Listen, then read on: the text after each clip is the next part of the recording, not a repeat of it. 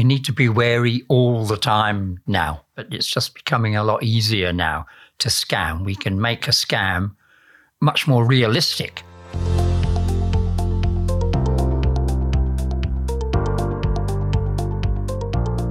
Hi, and welcome to episode seven of AI and You with David George, the podcast all about artificial intelligence, AI. Uh, this week, we're going to be looking at threats posed by generative AI disinformation. Hello, David. How are you at the moment? I'm very well, thank you, Mark. Excellent. Um, Bit of a cold this morning, but well, that, that's the way the world goes. Unfortunately, you can't solve that with uh, generative AI, can you? no, we can't. No. Well, we could, you know, try and flood the internet with disinformation. You know, and telling everybody it's not cold; it's actually warm. On that subject, misinformation and disinformation. Can you tell me what the difference is between the two? Yeah, there are. There actually, even though the terms are used in, interchangeably, there is an interesting uh, difference between the two. In the misinformation, whilst it can be in, intentional, is often um, uh, accidental. You know, there's no harm meant by the actual production of misinformation as such.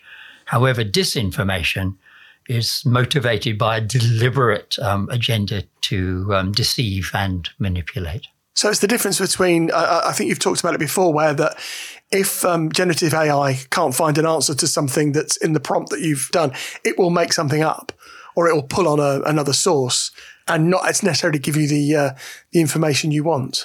Yeah, that will be an example of misinformation because yeah. there's no deliberate attempt to deceive in the output that's been generated. So you called this hallucinations before, didn't you? That's hallucinations in in the context of um, generative AI. I've come across this situation myself because I've put things into uh, generative AI software, and it's actually come out with a really good first draft of something that I wanted. But there's little bits of information there that are wrong. It's made up surnames or it's made up other little bits and pieces. So what I find is that when I use it, I tend to use it as a first draft, and then you've got to go in there and do a bit of editing and uh, make sure that the uh, information you're given is correct. Absolutely, we can't stress that situation um, strongly enough. It's um, use it as an assistant, use it as a helper use it to generate in the context of content, use it to generate the first draft, and then you apply your know-how and expertise and knowledge of what you were ideally wanting to to produce to finish it off yeah, it was always introduced to me as something that when, as I said, you'll create a first draft and then you can work on it from there. Yeah, we've and, said that in, I think, in every one of our podcasts so far. And the other thing is not to be scared of it. It is there and it's a really good tool. It can save you a lot of time and get you over a, a creative hump, for the want of a better phrase. It's just that you've got to be very careful not to just accept what it says blindly and make sure that you know it's saying the right things and what you want it to say. Yeah, absolutely. I mean,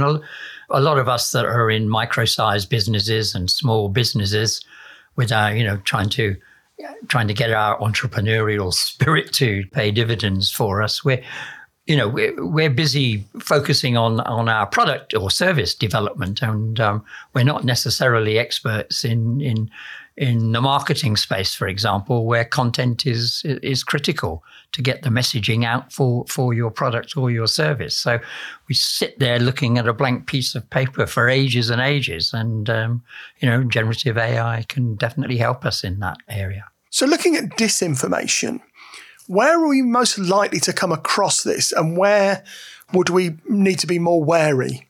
Well, I'll answer the second part first. We need to be wary all the time now. I mean, you know, scams, for example, have been around, you know, for, for, for many, many, many, many years, but it's just becoming a lot easier now to scam. We can make a scam much more realistic. I mean, with the ability of using generative AI to generate voices that sound like well known people, to create images that look like people that we know or, or would like to, like to know, and generating content that's believable.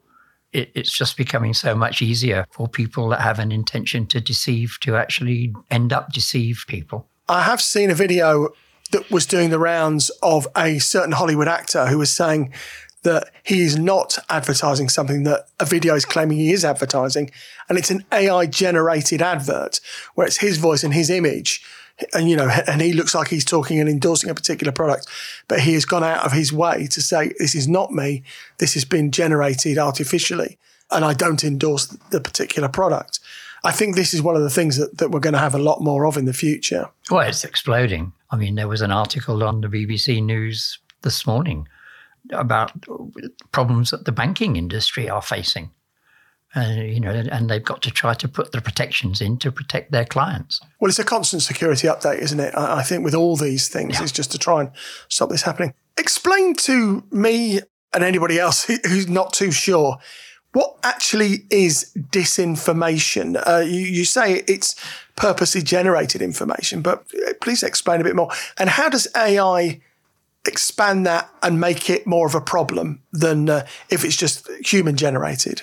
One of the biggest areas um, I feel where disinformation, maliciously generated um, disinformation, is going to have a profound effect is in the political arena. We we had a couple of years ago the instance in the American, in few four years ago in the American elections that uh, there had been serious interference in the political process. Now with generate with generative AI, that misinformation that which turns into disinformation because there's there's ill intent uh, behind behind the actions can just generate these deep fake photographs, images, can add uh, realistic voiceovers to them, can generate content, you know, that is just totally um, misleading.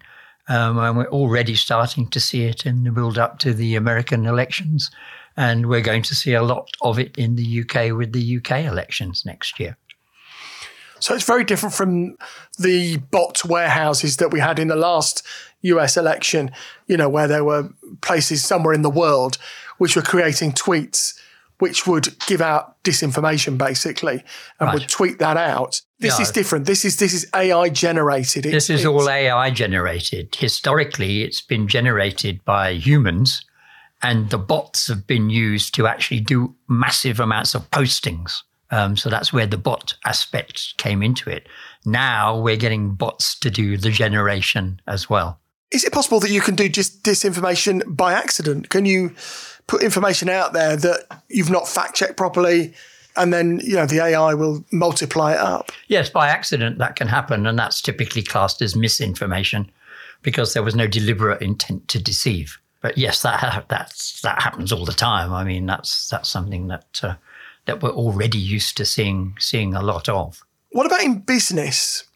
Well, in business, one of the biggest risk areas that's that's that's come to light is um, with respect to disinformation. Is if you fire somebody and they're and they're aggrieved about that, they may on social media post content that's um, that's actually you know completely untrue, and that content is is just designed to provide a headache to the business concerned. And you know that's malicious misinformation that is disinformation. And I suppose the problem is that that then is on the internet, and then AI will draw from that that piece of information that is not necessarily true to answer questions and to uh, respond to prompts it's given about that company or that individual. Yes. Yeah. I mean, the problem, the big issue that we have about misinformation, which can and usually is um, accidental because there's there's no ill intent um, ascribed to it, is how do we find it? Now, some are pretty obvious. You know, the the photos that, that went viral of of the Pope wearing a big puffer jacket. Others of ex-president Donald Trump on the steps of Congress being attacked by people with Democratic badges, you know, on their jackets. And some of them are fairly obvious um, attempts at disinformation. But a lot of people may have actually been deceived by that style of imagery. And there's just going to be a lot more of it that's coming across as being very, very real.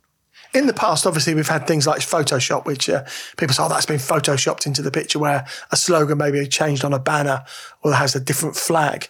Generative AI can make this much more prevalent and I assume much more uh, real looking. Well, everything is becoming content realistic and photorealistic now, and now audio realistic. It wasn't so long ago when you could recognize AI generated voice, you know, because it sounded a little bit tinny and a little bit fake, but now it's actually also very, very realistic.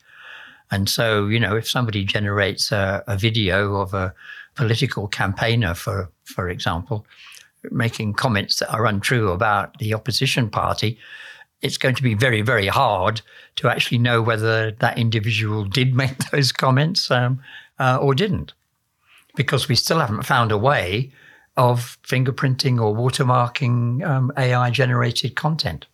So, uh, one of the problems is differentiating between disinformation, misinformation, and actual proper generated information. And the truth, yes. I mean, people now are talking about truth free zones because, you know, we don't actually know now what to believe. And that's causing major, major issues for, for genuine media. Yeah, I would like to point out that me and David are actually both here and we're not. Uh, AI generated. we really, really do exist. Yes. Yeah, uh, uh they're talking about that post-truth world. I think was one of the one of the phrases that we used, yes. was used. How is this different from the media making stuff up anyway. And, and I'm not saying the media do make stuff up, but uh, I think it probably happens, allegedly. How does this differ, do you think? Well, there's quite a lot of speculation that takes place, isn't there, in some of the in some of the media to try to generate some conversation about a particular topic. But that's usually or had been historically written by humans, and there isn't so much of it. I mean, the speed with which with misleading and dis- and deceptive um, information can be produced is the critical factor now. There's just the opportunity to generate it so quickly now, and because it is so realistic, there's so much of it. You know, our ability to discern is becoming um, uh, limited now. One of the things that you've talked about in the companion article for this podcast is deep fake. Now, explain to us what you mean by deep fake. Well, deep fake is a term that was used originally and very specifically for imagery. Deep fake imagery, you know, generating the images of the Pope wearing a, a white puffer jacket, for example. So, looking at our everyday lives, one of the things that you've talked about is is in the online retail world, and how this could be quite uh, a problem. with This disinformation in the online retail world. There are a number of opportunities to apply disinformation in with respect to online shopping deceptive advertising. You know, I mean, generative AI can be used to create highly convincing, tailored ad- advertisements that may deceive uh, consumers. They can be customized, you know, to try to focus on a on a particular demographic, making them more likely to make people in that demographic to engage with the content. Um, deceptive advertising can involve false claims, misleading information, and even the creation of entirely fake products or or services, you know, that, that will form the foundation for a money making scam. Know, with respect to online purchasing as such, many of us in especially in the online um, when shopping online rather than in store we will we will look at um, product reviews that have been uh, submitted by people that um, in theory at least have, have actually purchased the product and are writing a review we want to read about what people think of the product that we're thinking of, of purchasing.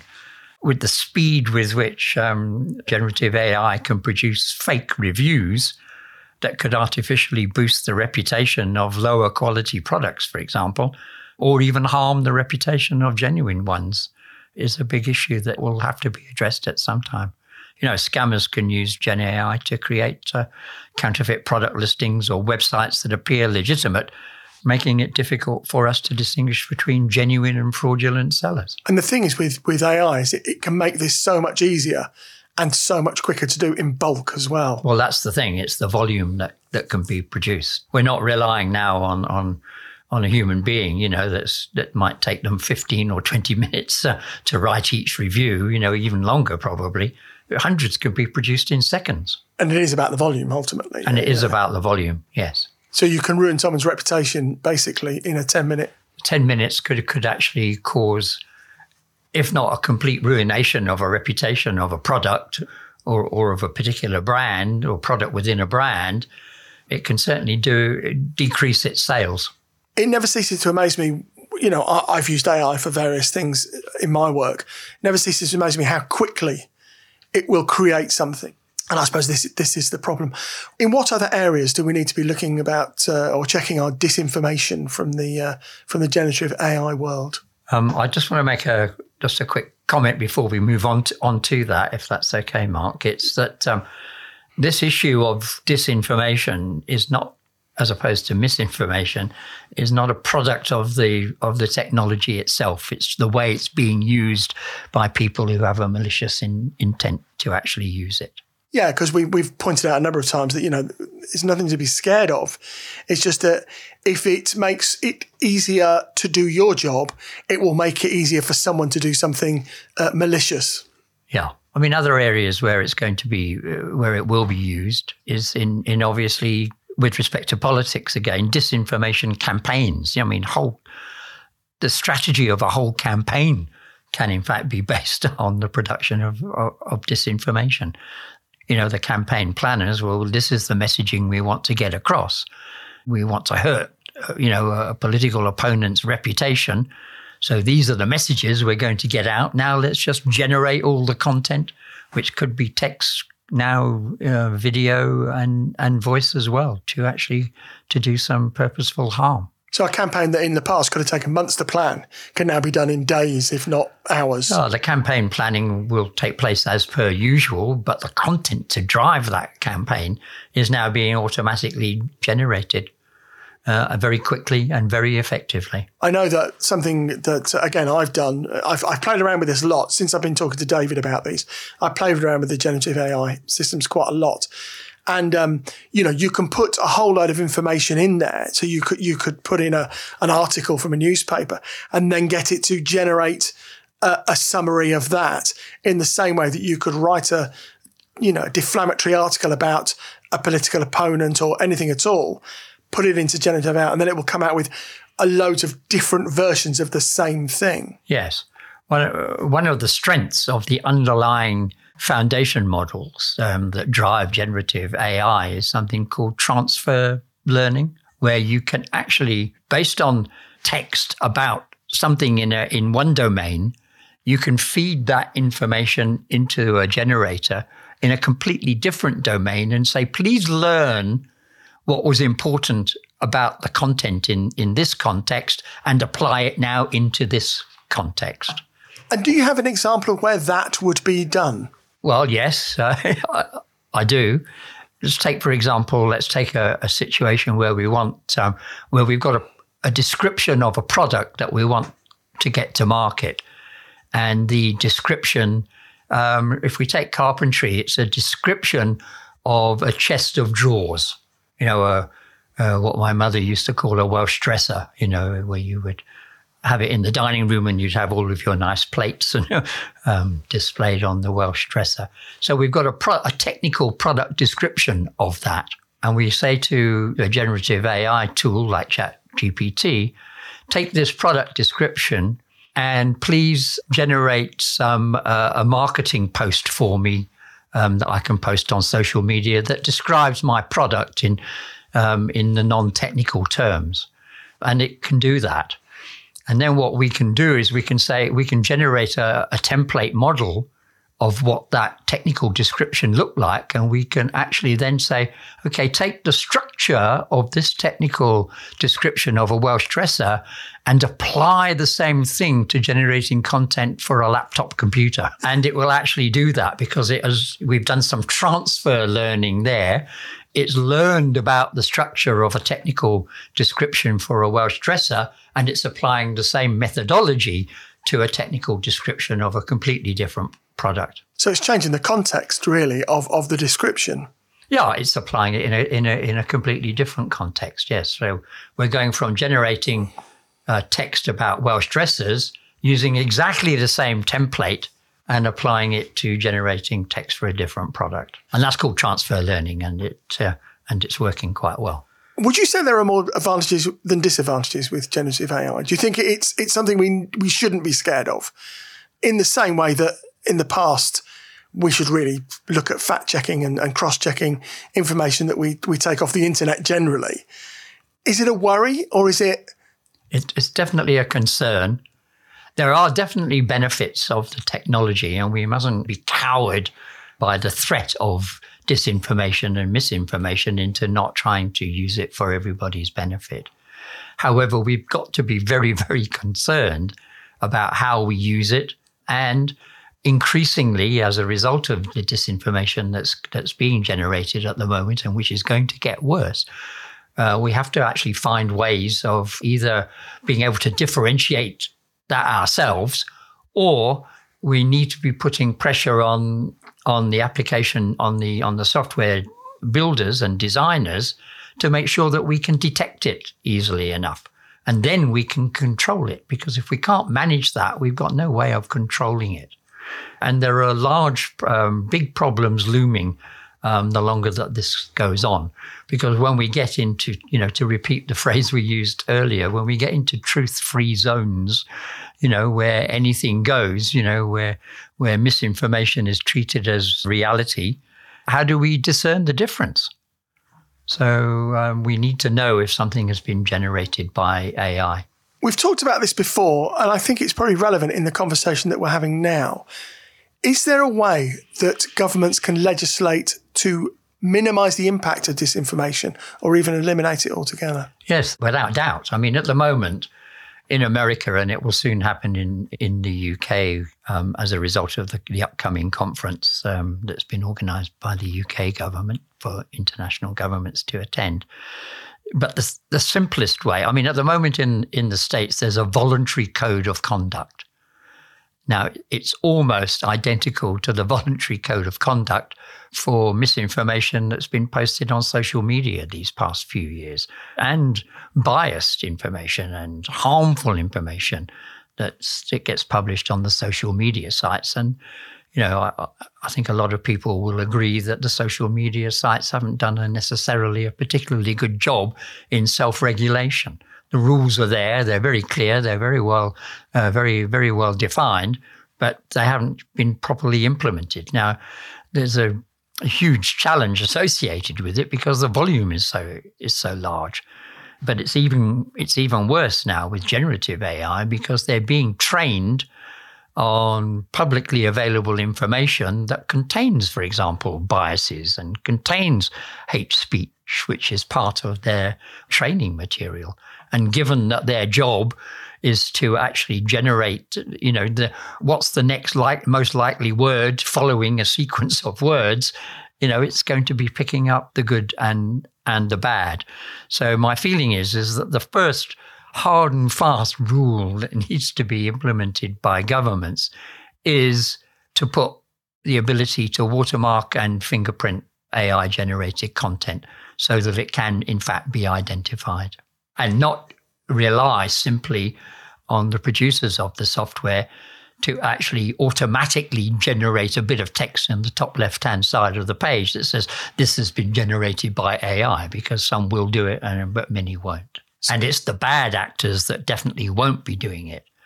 And that, of course, you know, brings us onto a subject that we have discussed in the past, and that's the closed source and the open source foundation models because with closed source foundation models like ChatGPT, for example, and the Microsoft Bing, it's easier to regulate. When they go, when these models go open source, they can be used by anyone for anything, and they can be trained to do whatever they're told to, to do. And of course, the actual ChatGPT software or the the OpenAI software cannot differentiate between opinion or truth or anything else? No, there are guidelines.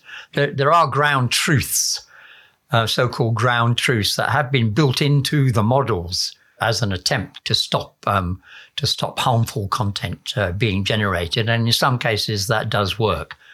But if in the open source version of OpenAI ChatGPT, for example, um, and there are now many, many, many of these models out there, if you can get to the weights in the models and change them, then you can just override all of those ground truths and all of those protections. And what are the ground truths? What sort of thing is a ground truth? Well, it tries to detect hate speech, for example. It, it tries to detect bias, you know, be it uh, gender bias, uh, for, for, um, for, example, or racial bias, uh, um, another very good example, tries to detect text that as it's being generated, it's applying it's applying another model, which is actually saying, do I agree with what's being generated? And um, in some cases, in many cases, in fact, it will come up and, and say, no, I'm not going to continue generating this text because it's, it's flouting the ground rules that we've built in. Well, we discussed briefly things like disinformation campaigns, you know, and forming the basis for financial scams, etc., etc. But there's also um, information theft, you know, which which uh, which will become a big issue as well if, if it hasn't already. Fake disinformation can be used to trick individuals or even uh, complete businesses uh, into revealing sensitive information or confidential data, which is then misused uh, upon receipt. I mean, if you can get the financials of a big bank, for example, or, or another large um, industrial conglomerate some time before they provide guidance to the traders and the hedge funds, you can actually use that information to, you know, to basically defraud uh, the, the, business. So, you know, it's, a, it's just another big area. So, uh, so there are many, many, many, unfortunately, opportunities uh, where where bad actors can benefit from misinformation and disinformation, particularly. Bringing it around to your product, Choice Master, this obviously isn't affected by this disinformation because you are using the genuine descriptions of products to use in the recommender system. And it is a closed system, am, am, I right? Yes, it is a closed system. And Choice Master, for example, doesn't doesn't scour the internet for content to be used to help it make its recommendation. It bases its recommendations on information directly provided by the user, which will only be fed back to that particular user, and to do with the particular product that the consumer or the shopper is interested in. I do I do look at product reviews, um, but I get them from a trusted source where the reviewer is a verified purchaser of that particular product. And so it's not, um, it hasn't been that the reviews haven't been um, automatically generated by AI. Choice Master is a shopping recommender system that David has uh, developed himself. Uh, if you want more information about that, how would people get in contact with you regarding that? Um, they can get me through David Choicemaster on LinkedIn, for example, or or David at choicemaster.org is my email address. Okay, if you want to know more information about that. What would be your takeaway on this episode about disinformation and uh, the AI system? Well, I think in a in a in a nutshell, Mark, um, the most challenging aspect that we face with generative AI, which has got lots of positives um, about it and negatives, is its ability to hide in plain sight. You know, it's it's out there, it's being used, and it's flooding the media and the internet with vast amounts of um, deceptive content right now, and that's only going to get worse. So, so whilst it holds um, promise, it also poses fairly unique threats, um, especially in the realm of disinformation. So, you know, we need to address these challenges proactively. Government and other agencies need to implement safeguards um, applying to the builders of these systems um, so that we can harness the benefits um, without without running so many risks, you know, uh, to do with the negatives. I suppose the onus is on us as users of generative AI to be vigilant and to make sure that if we feel that something is not quite what it should be, that we should double check it and uh, make sure that the information we're being given is correct. Yeah, there are two sides there as well, Mark. You know, on the one side, if we're using gen- generative AI tools to help us improve our own productivity or our own effectiveness in a, in an area where we're not necessarily an expert. Uh, we need to make sure that we verify everything that is actually being generated before we publish it.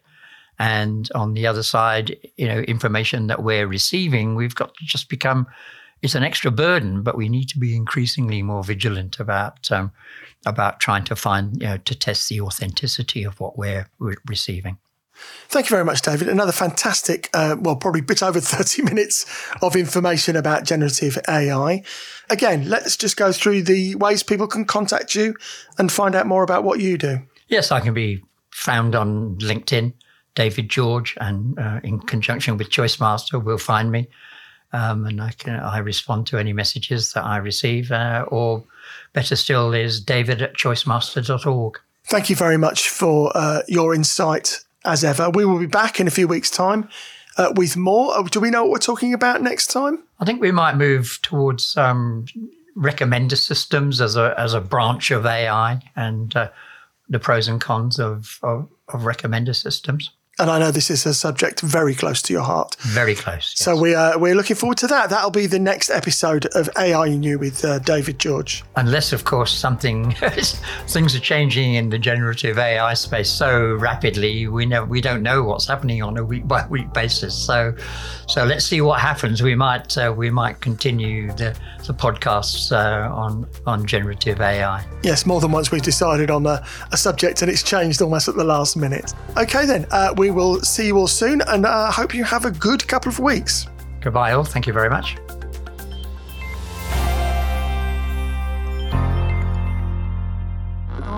This is a 1386 audio production.